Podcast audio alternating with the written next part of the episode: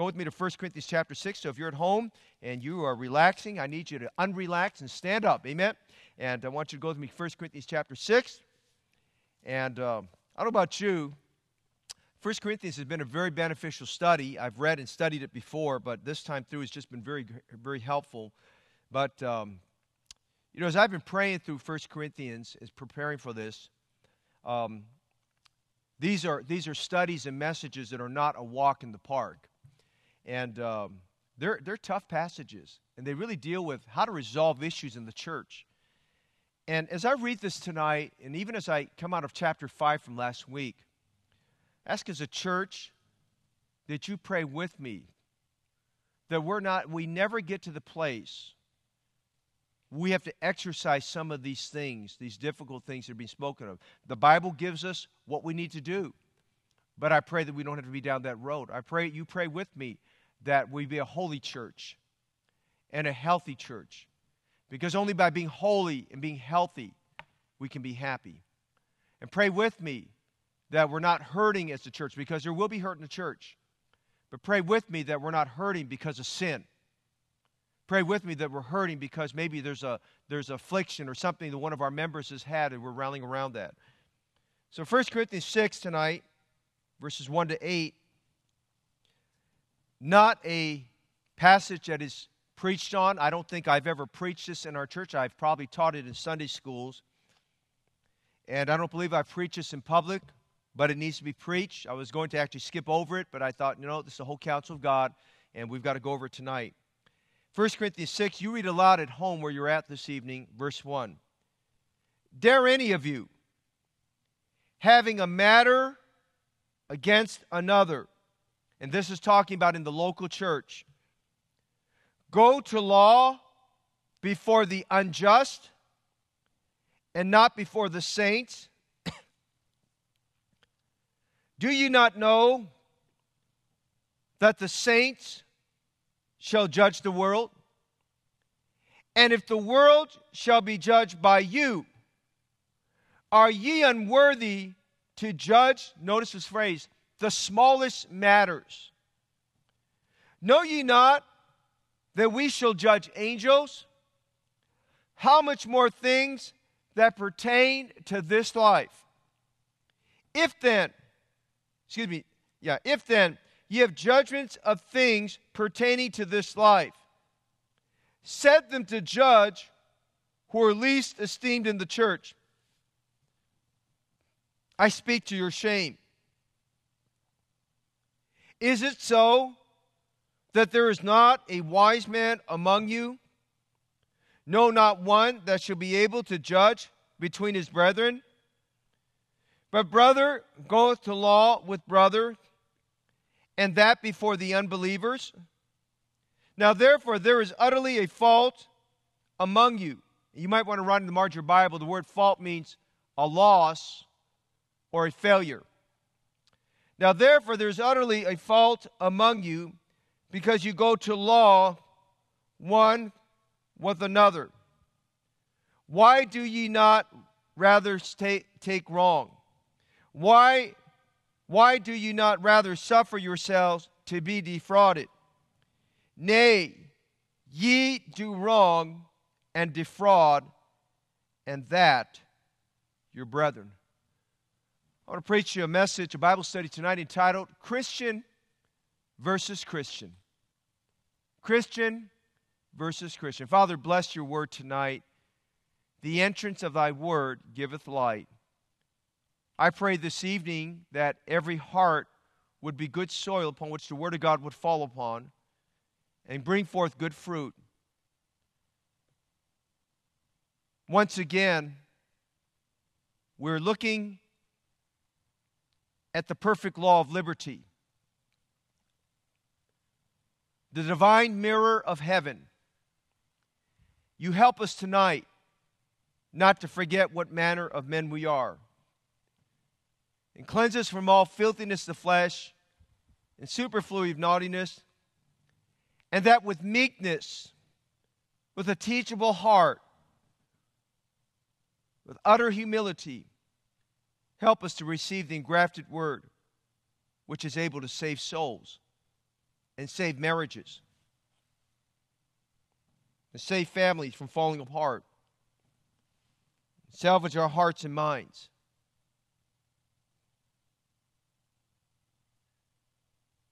Father, I pray you deliver the church family from a spirit of malice, of bitterness, which is a root that's hidden and a root that's harmful.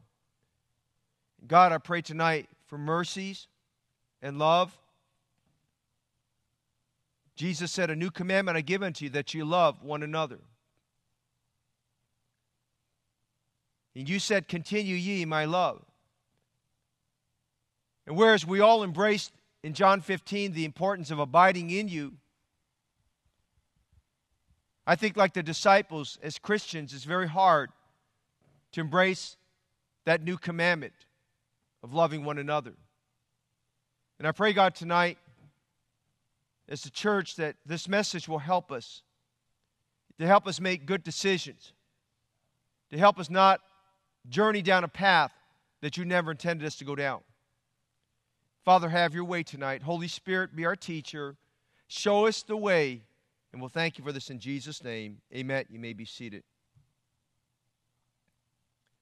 Winston Churchill, the great statesman of England, once said this We shall fight on the beaches, we shall fight on the landing grounds, we shall fight in the fields and in the streets, we shall fight in the hills. And he got up and made that statement one time. I don't know, if it was before Parliament or somewhere like that. And two British Christians were sitting next to each other and chuckled and said, That sure sounds like a church where Christians are fighting other Christians. I remember I was, uh, many years ago, I became good friends with a man named Jack Heron. And uh, Jack was a, a southerner that got saved out of, it was saved in a Southern Baptist church and was in a, uh, I guess for lack of a better term, a, a, a, regular Baptist church we call GRB church. And, and Jack and I became good friends. He was probably about 20 years older than I, and, I, and he and his wife Pat were just wonderful people, and um, I loved being around them. And we had a good friendship. My wife and I had good friendship with them. And I remember the first time I met him, we were sitting at lunch with some other men, and we started talking about churches. And I thought, man, there's an opportunity to get the gospel in here. And Jack, Jack started talking. I don't know how we got about Baptists. He says, man, you get in a Baptist church, and Baptists fight about everything. I mean, they always are fighting about things there. And um, tonight we're looking at what happens when a Baptist church or church uh, does not know how to resolve issues and they get out of hand. Last week we were in 1 Corinthians 5. Chapter 5, verse 13 transitions us from a church discipline scene and the removal of an unrepentant, blatantly sinful member of the church out of the church. And Paul gets out of that, and he barely has had time to wipe the sweat off the brow of his head and he's back into another section of judgment. And as you've been following this study here, the words judge and judgment are used quite a bit by the Apostle Paul. And I said this last week, and I'm going to continue the thought. When Paul started this these series of teachings on judging, he began by talking about erroneous judgment, of how he was being unfairly and unjustly judged by the very same people that he led to Christ. He was their spiritual father, but they were passing down some serious bad judgment about it. And it actually continues on in chapter 9, in chapter 9 there. He spoke about eternal judgment, about the judgment of the works of the believer. Last week we looked in chapter 5. The entire chapter deals with the essential judgment of how a church must deal with certain sins in the church, certain public sins that, are, that have been committed that are, that are very, very, very wicked and need to be dealt with. Tonight, I want you to notice in verses 1 to 8, we are, we are going to delve into an area which I call egregious judgment. Egregious judgment. The word egregious means outrageous, grievous, or extreme. Egregious judgment. The word judge is used, notice this, five, six times in five verses. That's amazing. Six times in five verses. Now, the, the extent of what we're talking about here, if you can believe this or not, is lawsuits. Last year, if you can believe this, and this, this covers a wide category, 40 million lawsuits were found in the United States. Going to law is a good profession. But unless you're doing it because you're an advocate for something that you want to use your law degree for, most who go into law realize they've got to make a living, put food on the table. And um, when you think about lawsuits, I mean, I think about one of the largest judgments that was made was a lawsuit filed by the U.S. government against the tobacco industry. I think about one that was a very egregious situation about a, a young boy that was eight years old that was abused and set on fire. And then 12 years later, he died of skin cancer, which the family believed was because of, because of just infections that happened, because of skin grafts and things like that. And the person who had abused this boy, they basically filed a suit, and that was the second largest judgment ever filed or ever concluded by a jury in the United States. It was, in, it was, it was a large, substantial amount of money. And lawsuits are ways people use to settle unresolved matters. And I wrote this down in my notes.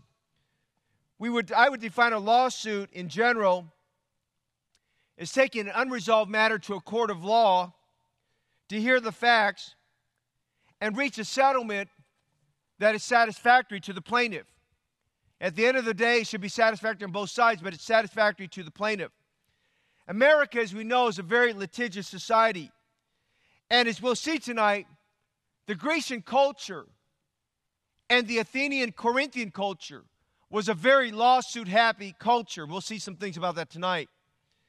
Our passage is not just dealing with lawsuits. Our passage tonight is dealing with what happens of when Christians sue other Christians. Should Christians sue each other? Are they to take matters to a court of law? What does the Bible have to say about that?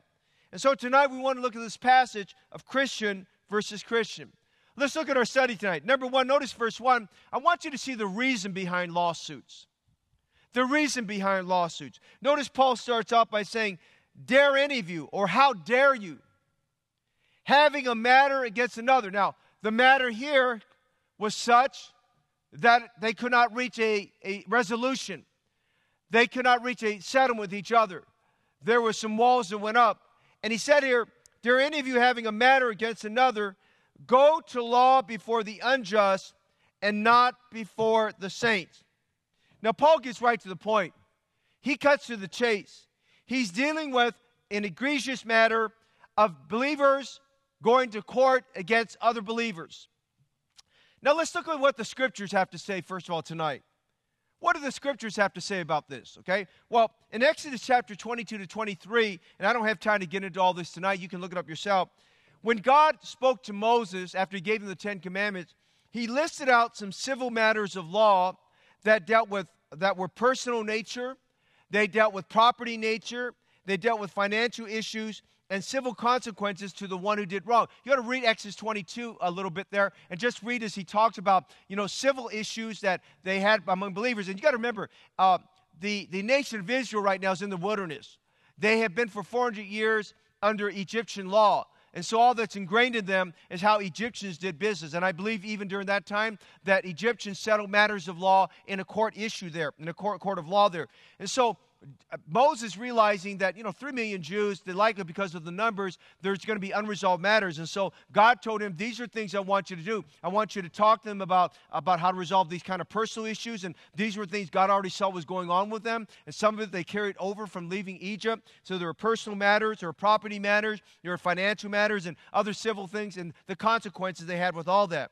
In the Old Testament, they had judges or kings who presided and heard the matters of the people. This past Sunday morning for the Mother's Day service, I preached from 1 Kings chapter 3 verses 16 to 28 and we saw a civil matter of law. We saw a mother who had her daughter who had her young son her newborn son taken from her. So she if you would brought the matter to a court of law. She brought it to the highest court of law in the land. That was the king solomon. You might say in effect she sued this other mother to get her son back. She brought it before a court of law. Uh, Jesus in Matthew 5, verses 38 to 40, was dealing with lawsuits in that society. And he talked about if a man sues you for your coat, give him your cloak also. Kind of coincides with Paul's teaching here. Um, if you read about Luke chapter 19, Zacchaeus, who was a publican, took advantage of people. Publicans did a, they, they were very, very well known that they, they, the, a person would pay their taxes. They, would do, they were the tax collectors for the Roman government, but they left it up to the publicans to charge a commission or surcharge on that. And so that varied all over the place. And publicans became very, very wealthy, very, very rich by extorting money out of people like that. Well, when Zacchaeus got saved, he knew what the Jewish laws taught. He knew that if he took advantage of somebody, that the civil penalty, civil penalty behind that was, was multifold. And he said this without being sued or anything like that. He had such a change in heart. He told Jesus that he said, Look at here, I'm going to repay all these people I took advantage of. I'm going to repay them fourfold what I extracted from them. Paul went to a civil court of law. We read about it in the book of Acts. He appealed to go all the way up to Caesar to clear his name from false accusations and false motives. Scripture makes very clear that it acknowledges courts of law that are established for resolving civil matters of law that are brought on by lawsuits. A good preacher friend of mine, you would know him if I told you his name, doesn't live in this state, had a grandchild that contracted Lyme disease. She was bit by a tick the doctors did not properly diagnose the situation and dealt with it. And the end result was, after a long, lengthy period of time, because it was not treated right and was misdiagnosed, the child wound up having very severe physical and mental impairments to the place where even now the parents have to still take care of that child. And the parents didn't want to go to court of law, but the doctors did not resolve the matter. And that situation, they had to go to court of law to resolve it. And they weren't trying to be malicious or anything like that, but they brought it before the court of law so that proper, proper judgment could be made about this matter. And the jury sided on, on behalf of the family. They did the right thing. And they weren't seeking punitive damage or anything like that. All they sought was financial uh, remedy so for the care of this daughter because it would be pretty much into the millions, and it was reaching that situation. Some of you have been, and I think of a church member that got saved because this. Some of you have been in automobile accidents where perhaps you were you were not at fault, but they said you were at fault, and, and, and the other party wound up suing you because they knew you had insurance. And uh, you know you got you thought everything was going fine until you got a ring at the doorbell, and the sheriff's department came and they served you a lawsuit some of you have probably been involved with property dispute matters and you got served a lawsuit, whatever it may be. I mean, lawsuits are common, lawsuits happen. But listen, lawsuits are very frightening. And lawsuits can make you lose a lot of sleep. And lawsuits can be very, very, very harmful in many, many ways here. But we do recognize this evening as we study the scriptures, and I can even take you to Romans chapter 13 for that matter, that we recognize that lawsuits are, are ways by which courts of law resolve legal matters, legal disputes that cannot be resolved personally or before going to court between individuals. Now, notice letter B, I want you to consider the society. Now, the Jews had a very very simple but very scriptural way of addressing things. The Jews, whenever they had a matter back in the Old Testament, they brought it before the judges, and that's why we have the book of Judges. They brought it before kings. But as they started to have synagogues and things like that, over time, the Jews started to bring their matters before the elders of, of the elders uh, in, in their synagogues.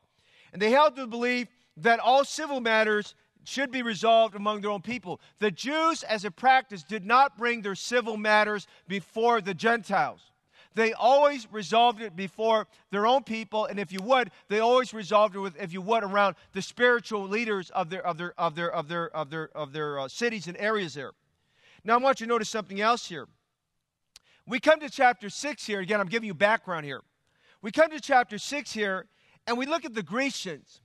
We look at Athenian and Grecian and Corinthian society, which was all the same. Grecian society was highly litigious, and I'm very thankful tonight for uh, William Barclay's uh, just his research on this because it gives us some good understanding what happened there. And I'm going to tell you what William Barclay gives us because pretty much most most people follow what William Barclay has, has said there, and he's just got some good background. You've got to be careful on some of the stuff he, he has there, but on this matter, he's good. Now, in Athens, if there was a dispute, the first attempt was for them to bring it before private arbitrators. And so the plaintiff, if I can use that term, would have an arbitrator.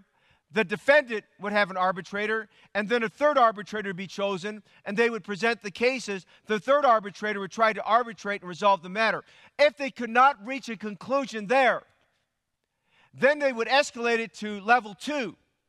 And level two would take it before what, what they call the 40. Now, I don't know why they called it the 40 because there weren't 40 people involved, but the 40 basically referred to another public arbitrator uh, that would be presiding and numerous other public arbitrators. And the numerous other public arbitrators would be anyone over the age of 60. So if you're over age 60 in Athenian society or Corinthian society, you were chosen without, your, without any say on your part because you'd be disenfranchised. Uh, there'd be disfranchisement, dis, disenfranchisement of you if you, did, if you didn't do so. You had to serve, if you were like on a jury, or you had to serve as a public arbitrator on that, on that situation there.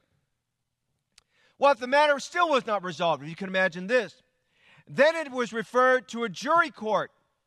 And this jury court would consist of 201 citizens. Now, for the life of us, we don't even know how they arrived at the number of 201 citizens. But it would consist of 201 citizens of 30 years of age and older. And that had to deal with any issues in our, from our day in life of matters involving 50, $50 or less, if you can imagine that. If it was over 50 US dollars, then it would involve 400, 401 arbitrators over the age of 30 there. They say there were cases where juries could be as large as 1,000 to 6,000 citizens. They fill up an entire arena, a coliseum, with arbitrators. Why? Because they had nothing better to do. Because they were highly litigious society. This is the society that Paul went to in Corinth. He preached the glorious gospel of Jesus Christ. People got saved. Praise God. Amen. They got set free, supposedly, from all that, and they did. But they still had Corinthian and Athenian culture inside of them. And all they knew is that when they could not resolve a matter, you would escalate it and you'd bring a lawsuit. And so you can imagine they'd have the private arbitrators. If that didn't work, they went to the 40. If that didn't work, they went to the 201 or they went to the 401. That's the situation as we get to chapter 6 is going on in Corinthian society and in the Corinthian church there.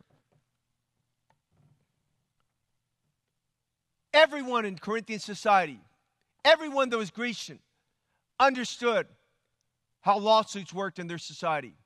Everyone understood, and everyone had fixated in their mind if they, if they had served just one time as an arbitrator. They would fixate in their mind this ever happens to me, this is how I'm going to do it differently. If this ever happens to me, this is what I'm going to do. But I want you to go a little bit further with me. We see the reasons behind lawsuits. Notice, secondly, tonight, we see the rebuke concerning lawsuits.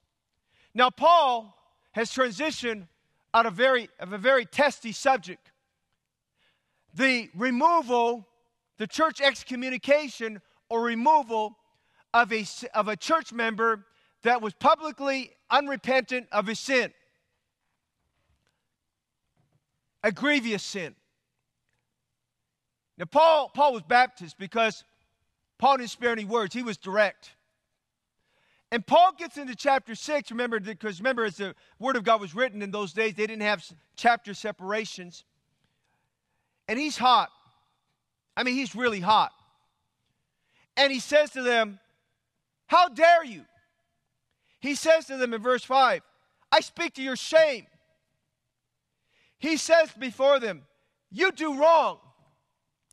He says to them, Don't you know? Don't you know? And he's rebuking the believers at Corinth for taking matters that they could not resolve in a Christ like spirit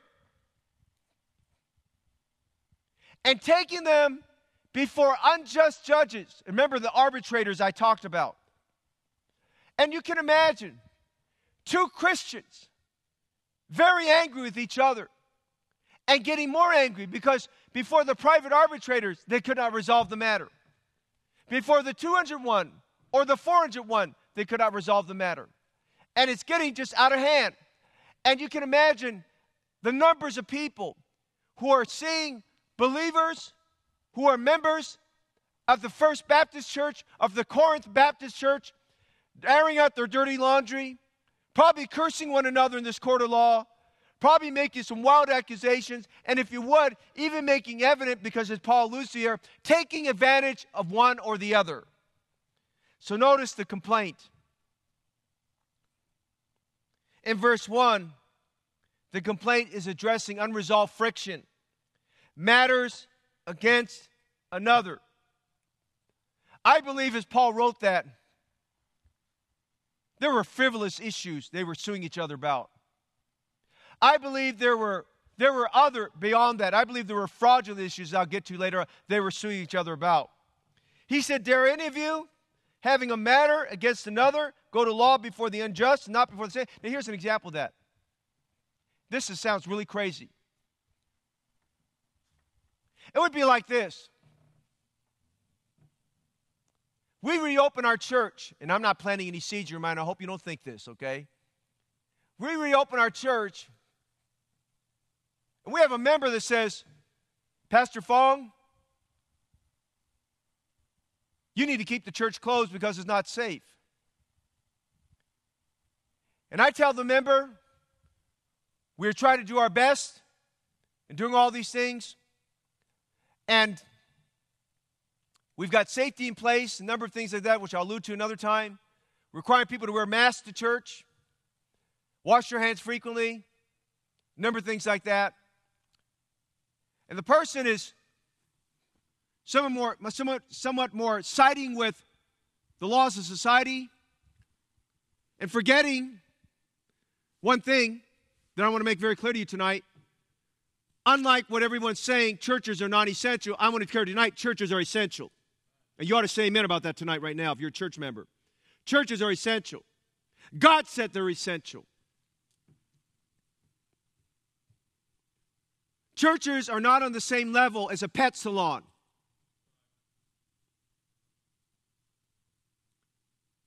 And if you can open up a tattoo parlor in God's name, why can't our church be open?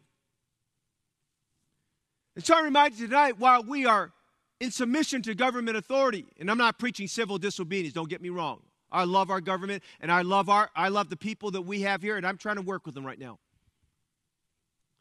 But I'm also under the mandate of Acts 5:29. You better hear me, church member. You better hear me, church leader that's a little bit scared about what's going to happen. You're going to cave in before you're going to. You, listen, you better have conviction and not cave in.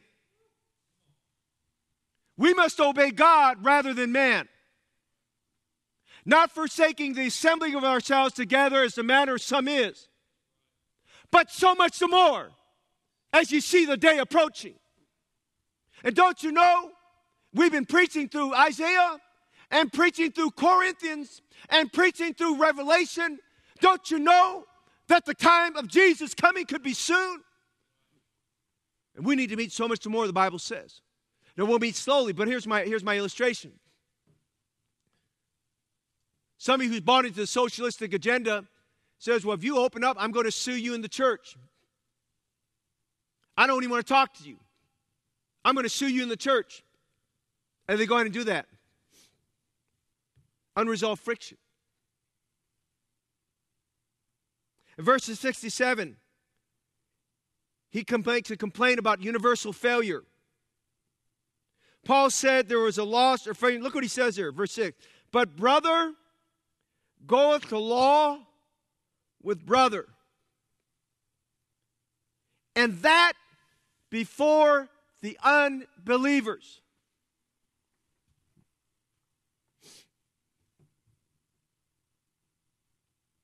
He said in verse 7 Now therefore, there is utterly a fault among you because you go to law one with another. His complaint addresses unresolved friction. His complaint addresses universal failure. In verse 8, his complaint addresses unjust fraud. Ye do wrong and defraud that your brethren. There is a malicious motive. Lawsuits against each other were being filed to take advantage one of the other. Now, first of all, I believe it got there because, because there was one of the parties that would not do right. They probably withheld some money. And then the other, the plaintiff, decided they got to the place where they, the tipping point hit them. And they said, okay, if you're going to be like that, I'm going to go after you for punitive damages. Now, Paul makes his complaint clear. Why are you going to court against a brother or sister in Christ and doing it before unsaved people? Why are you airing out your laundry to unsaved people? But there's a second thing here in the rebuke. Notice in verses 2 to 3 something interesting. As he talked about this complaint, he reminds them about a commission. And we're not talking about the Great Commission, the Gospel Commission. We're talking about here an assignment or responsibility God has given to us. Listen very carefully tonight. And he does what he does frequently through Corinthians. Do you not know, or don't you know? I've taught you this before. Know you not? I've taught you this before. Don't you know? Number one, he speaks about in verse 2 believers judging the world. Now, that's kind of mind staggering if you don't know your Bible. What Jesus, what Paul is referring to here is a future time. This has to do with that with the start of the millennium when believers will be judging the world with them. We'll be co-regents with Jesus Christ, if you can imagine that privilege. He will put various believers in charge of cities and counties. And this is rulership. Notice 2 Timothy 2:12. If we suffer, notice this phrase, we shall also reign with him. Revelation 3:21. To him that I that overcometh, we preached on this a few weeks ago. Him will I grant to sit with me in my throne. That's talking about rulership, co-regency. Revelation 5:10 and he's made us unto our God kings and priests, and we shall reign on the earth. And what is that? Well, Revelation 5 is in heaven, but when he talked of reigning on earth, that's when we come back with Jesus at the second coming, and he establishes his kingdom on earth, and that's what we call the millennium. Revelation 26. 20 verse 6 blessed is holy blessed and holy is he that hath part in the first resurrection. On such the second death has no power but they shall be priests of god and of christ and shall reign with him a thousand years. Now i want you to understand you're not going to be like a governor. And you're not going to be like a you're not going to be like a governor. I believe, I believe a lot of what he's saying there is going to be very typical of what old testament what we saw in the old testament. He says we'll be kings and priests. Holy rulership. Listen cities around the world are plagued with political corruptions. In the millennium, praise God, there will be no political corruptions. God's going to set everything straight and have the right people in place. That's why you want to be a good steward right now. That's why you want to be a good steward right now. Because when he says, I will make you, put you over much, you know he's talking about here? Cities. Judging the world. So Paul says here, number one, don't you know you're going to judge the world? And if the world should be judged by you, are you unworthy to judge the smallest man? He says, in other words, this doesn't even make sense. He says, Let, us get, let's try to think this through. If God says he makes you worthy to be a judge over cities and to reign with him during the millennium, are you unworthy? You cannot deal with the smallest matters in your own congregation? But he says something else here in this commission. Did you know not only will we be judging the world in the millennium? Did you know at the end times, at the end of all that, believers will judge fallen angels? Know you not that we shall judge angels? How do you know, Pastor, there's going to be fallen angels? Well, notice this. Go to 2, 2 Peter 2 4. For if God spared not the angels that sinned, but cast them down to hell, and deliver them into chains of darkness, notice this, to be reserved unto judgment. Jude 1 6. And the angels which kept not their first estate, but left their own habitation, he is reserved in everlasting chains under darkness unto the judgment of the great day. We will have a part in judging those wicked, evil, filthy, fallen angels. That's pretty awesome. He said, Look, if you've been elevated to that privilege in the future, how is it you cannot even deal with issues that are of a small matter here in your own church among each other.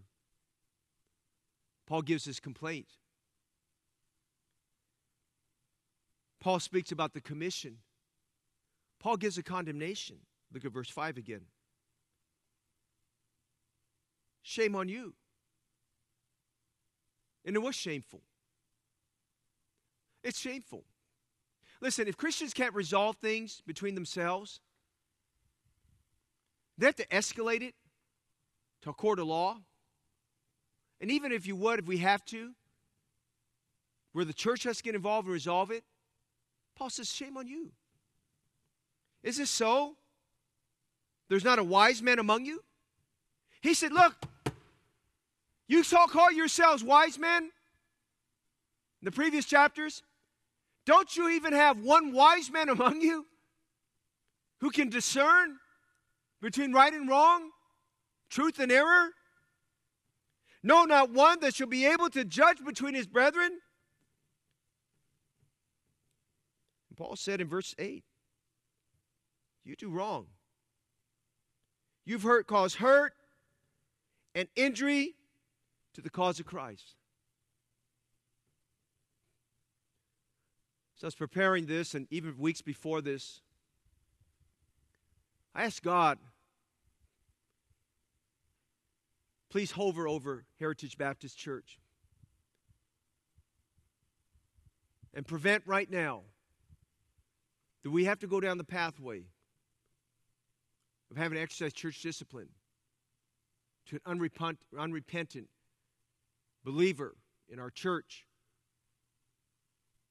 And God spare us for being so carnal and so petty and so unchristlike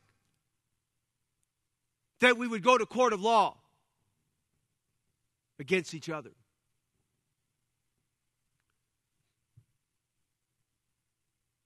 It's a sad thing when family members sue each other. It's a sad thing. As he said, or brother against brother, and he's talking about brothers in Christ. But in the church, that is not to walk in the flesh, but to walk in the Spirit. And let me remind you tonight you cannot walk in the Spirit if you've not crucified the old flesh. Paul said, I am crucified with Christ, nevertheless I live, yet not I. I needs to die. I needs to die. iPad needs to die. iPhone needs to die. iPod needs to die. I needs to die, amen? Nevertheless, I, I needs to die. You're not going to walk in the Spirit when you're living in the flesh because you know what? The flesh lusteth against the spirit, and the spirit against the flesh, and these two are contrary one another. And if you bite and devour one another, the Bible says in Galatians 5:16, you're not walking in the spirit. So he says here, as a church, may God help us to be Christ like enough and loving enough and godly enough to not be down this pathway. And so Paul now goes from rebuking the church. I want you to consider the remedy for the church. How do you remedy civil matters of law between believers in the same church? Now, I'm going to give you some preventative things. I'm going to give you some things if you're in it right now. And I'm going to give you some things that fall in line with what Paul says here. Now, civil litigation falls into a lot of categories. I hope you're listening to me tonight. Let me, let me consider, first of all, number one, bodily injury and property damage. Now, it's inevitable that you're going to, your lifetime, you're going to be involved in something where there's going to be property damage or bodily injury. And that's why you have insurance. And by the way, as a church member, you are irresponsible if you're driving around without automobile insurance. You're required by law to have that. And that's why you should have automobile insurance, homeowner insurance, et cetera, et cetera, et cetera, okay? Property insurance. So if there's a grievance between two church members and something like that, they submit the claim. If they have a fender bender, car accident, they submit the claim, let the insurance companies work it out, okay? So you have, you have that there to resolve that matter. The insurance companies are trying to resolve this matter work it out. And, and, and I understand sometimes insurance companies don't do it to your best benefit, and you're going to have to be a little more involved with it, but you let the insurance companies work that matter out. So if you're involved in a automobile accident or property dispute of some kind, property damage of some kind, you give it to the insurance company, work it out. Somebody slips and falls on your property, that's why you have insurance for in case that person gets hurt, bodily injury, then your insurance takes care of their medical payments. Number two, in business, now, let me give some things about that.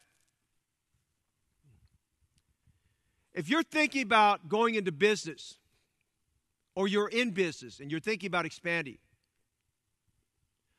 I strongly encourage you to think very clearly about who you go into business with.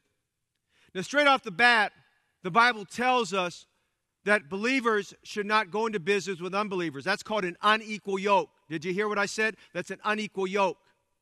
You say, well, Pastor, you understand, we're getting into some intellectual property things. This other person's got a genius. Yeah, I understand he may be a genius and he may be honest right now, but when money starts coming in, it changes him. So, number one, in business, it should be believer to believer, but I'm going to go a step further. You better make sure, you better make very sure the person you go into business with is not covetous. And I think that's pretty hard if you're going to business, to be honest with you. It's attainable, but I think it's pretty hard. You better make sure that person is not covetous. You better make sure that person is real before God. That what they are in private is what they are in public. If you can't prove it, if it's not there, you're better off not going to business with them. I would encourage you this you better be very careful going to business with family. Things like that. Now, here's what I'm going to tell you. In business, if you're going to do it, you better have contracts written up. And contracts that clearly spell out how you can exit out of this thing. People go into business with the idea that they're never going to break up. I'm going to tell you some reality. They do break up they do fall apart. And so you need these contracts to resolve what happens at the different exit strategies death, disability, departure, or even divorce, if that happens. Number three, I want to talk about employment. We'll talk about employment for a minute.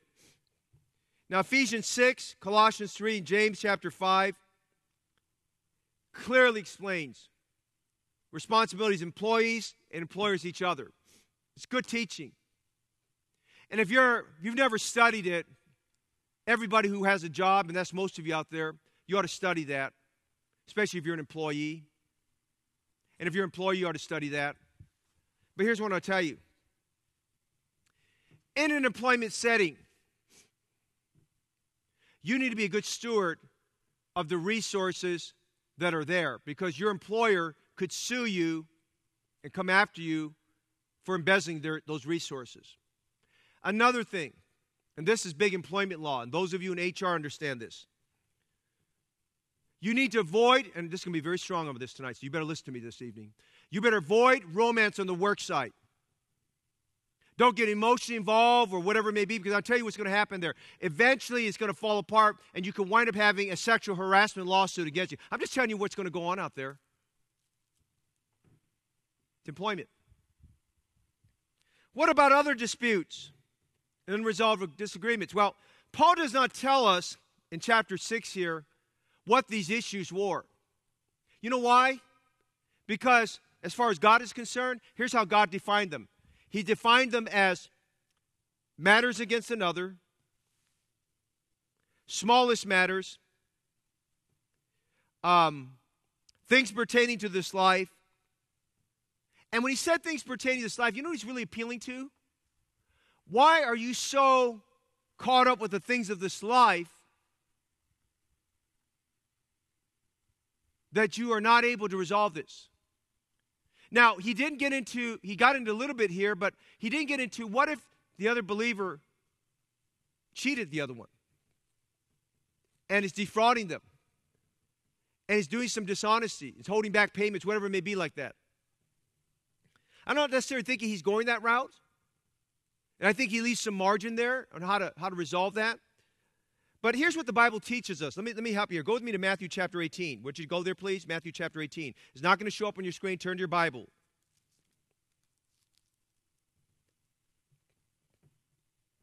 Now, the Bible tells us in Matthew 18 how to, how to deal with, uh, re, how to get resolution with their, there's disputes. And I think that's why Paul, as he talked about these things, he's already, he's already taught this to them. He's not explaining it again. I mean, I think Jesus teaches very clear. Notice what Jesus says here, okay, in verse 15. Matthew 18, verse 15.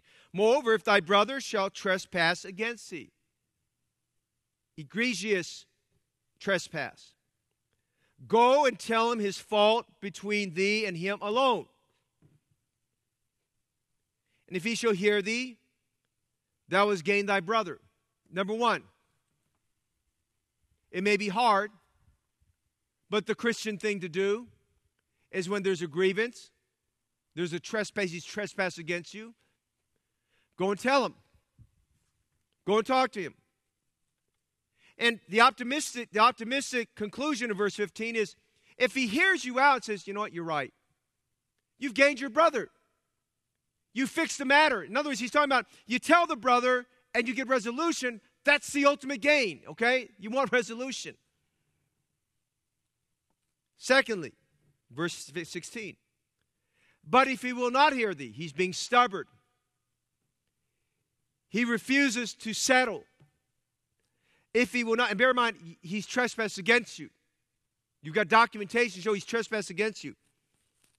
But if he will not hear thee, then he says, Take with thee one or two more. Now, watch this here. Do you realize how what Jesus said there was a slap in the face to Athenian culture? Because they got past the arbitrators and they, they escalate up to the 40 and then to the 201 or 401. He says, Look, if he doesn't hear you, Take with you one or two more witnesses, two more people that'll hear it out. And he says, because in the mouth of two or three witnesses, every word is established, and that's Old Testament, Old Testament principles. But if he still, that second level, doesn't hear you, look at verse 17. If he will neglect to hear them, tell it to the church. But if he neglects to hear the church, let him be under thee as a heathen man, and as a publican. Okay, now, there's both church discipline in this, but there's also conflict resolution in this. So let's go back here for a minute. Go back to chapter 6. Keep your finger there, go back to chapter 6. Take it before the church is what Paul's talking about here. They've had arbitrators that they, they, they can't resolve it. They're not to sue each other in a court of law before unjust people. And by the way, you ought to do some research on some of the judges that are out there, too, just so you know what you're getting into.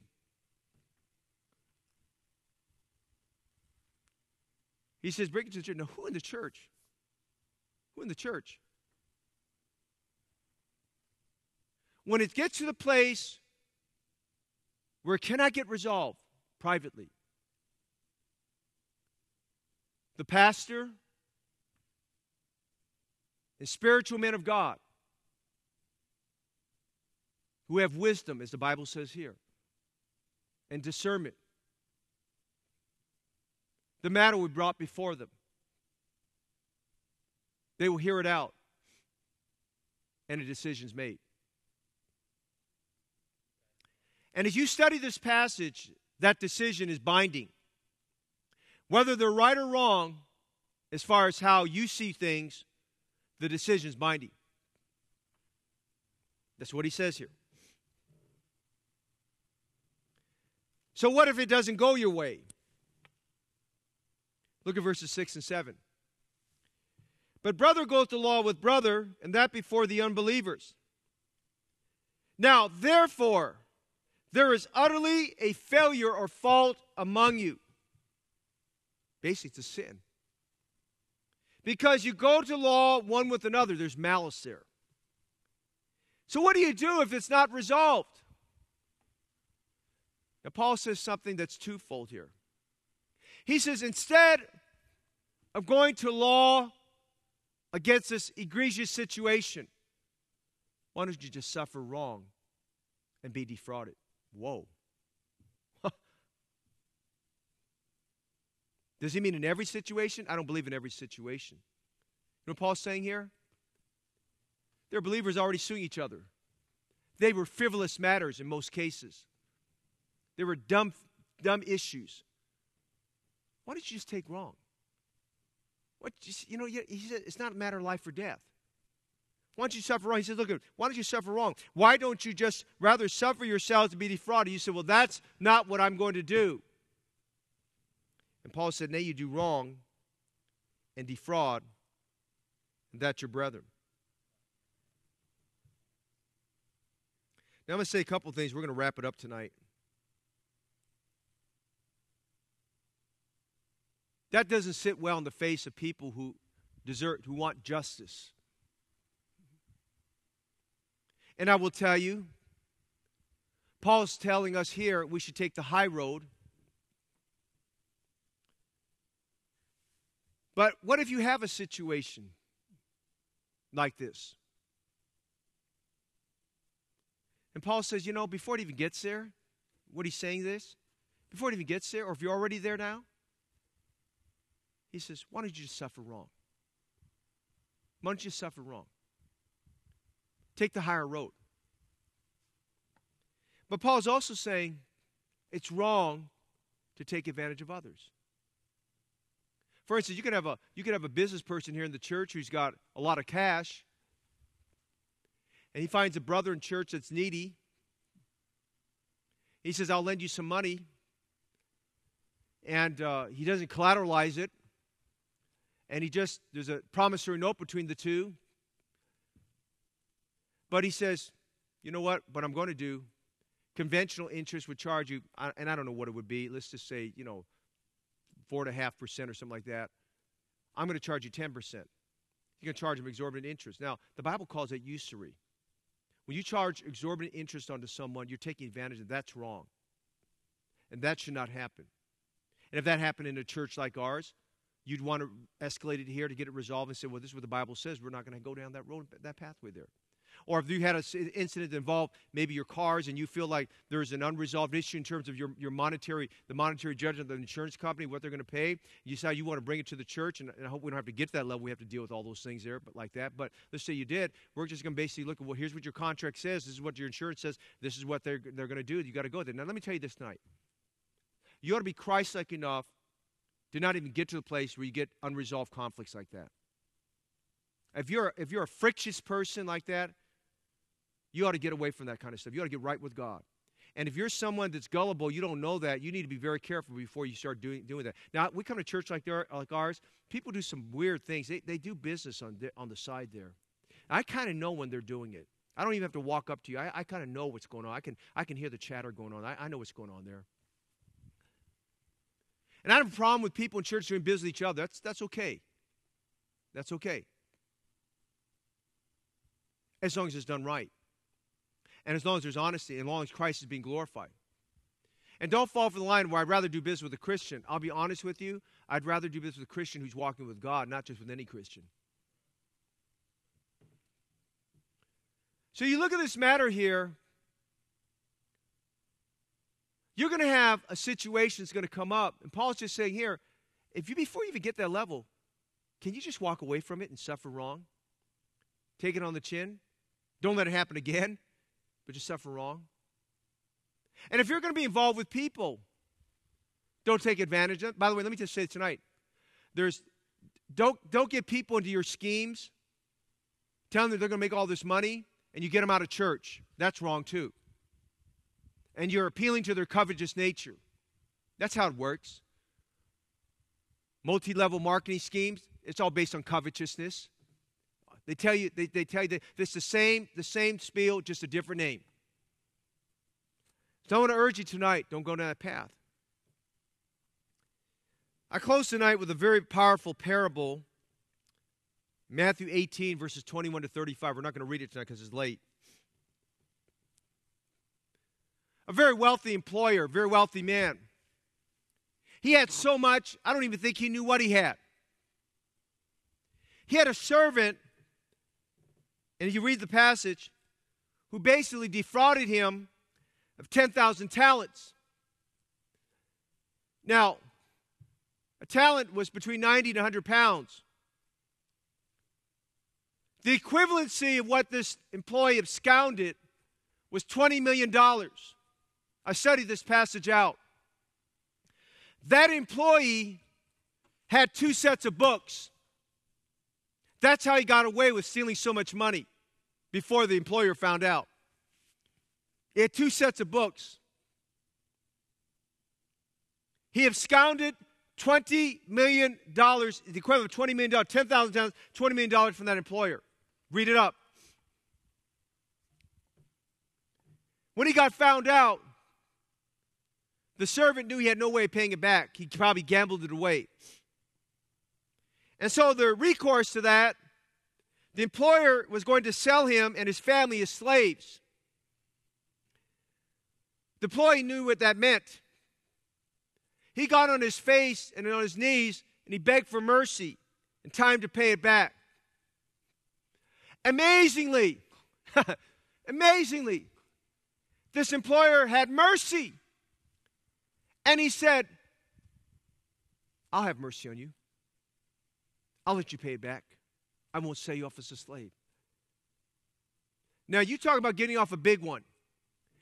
That guy got off on a big one right there. Not many, not long after, just an hour or two after that,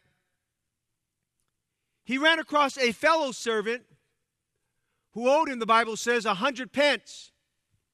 Now, a hundred pence is about three months of wages. That's a lot. But you figure it out. You don't have to be a rocket scientist. You don't have to be a mathematician. Three months, somebody owes you three months of wages. You owe somebody $20 million in wages. That's nothing. Three months of wages is nothing, right? It's really nothing, especially if you owed somebody $20 million. He grabbed that other person by the throat and said, Pay me back. He said, and I believe that other servant may have overheard his may have overheard him begging for mercy. He says, "Give me time. Don't don't don't hurt me. Give me time, and I'll pay it back." You know what that that that unjust employee did? He threw the guy into prison. Well, you know what he did there? Throw him into prison, he can't pay him back. He's not going to get any money back. Throw him into prison. How you gonna get your debt repaid? He's taking vengeance on this guy. He did wrong. He defrauded. The big employer found out about this. The Bible says he was saddened. And the Bible says this in the conclusion The master changed his position. And the Bible says he delivered this man to the tormentors until he repaid the debt. And I'm going to save you the suspense. I'm going to give you put you on suspense. Go look up the word tormentors so you can find out what he did with him.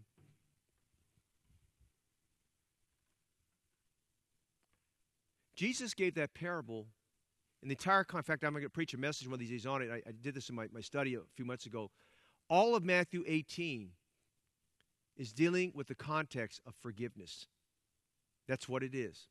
That's why he dealt when I read verses 15 to 17 from that chapter. It's all about forgiveness. Peter preceded that asking, How often should I forgive my brother? Seven times? Jesus says 70 times seven. In other words, he says it's infinity. Every time he offends you, you got to forgive him again. Every time. 70, because the number seven is the divine number of God. I'm done. Listen to me tonight. Let's get rid of our malice. Get rid of our carnal nature. Stop trying to find ways to take advantage of people. And may I tell you tonight, nestled in all this, especially this closing parable, the employer is a picture of God's grace and God's forgiveness. We owe him more than we have the ability to repay. That's right. We owe him more than we have the ability to repay. That's why you need to get saved. That's why you need forgiveness of sins. That's why you need to come to the cross and get under the blood of Jesus Christ for the cleansing of your sins and the forgiveness of your sins, in whom we have redemption through his blood, the forgiveness of sins. Tonight, would you get a clean heart, a pure heart, a heart delivered from malice and unforgiveness and bitterness and wrath and defrauding? If you're on the verge of suing another Christian, you ought to stop right now. Are you hurting someone out that you're putting them, you're pushing against the wall, that you're pushing this other Christian that they have to sue you to get their money back? That ought not so to be. Be Christ like. You're not going to take your money out of this world with you. We brought nothing in this world, we'll take nothing out. Let's bask in the sunlight of God's forgiveness. Let His forgiveness work in our life of knowing that the debt is forgiven. And as God has forgiven us, even so should we forgive others.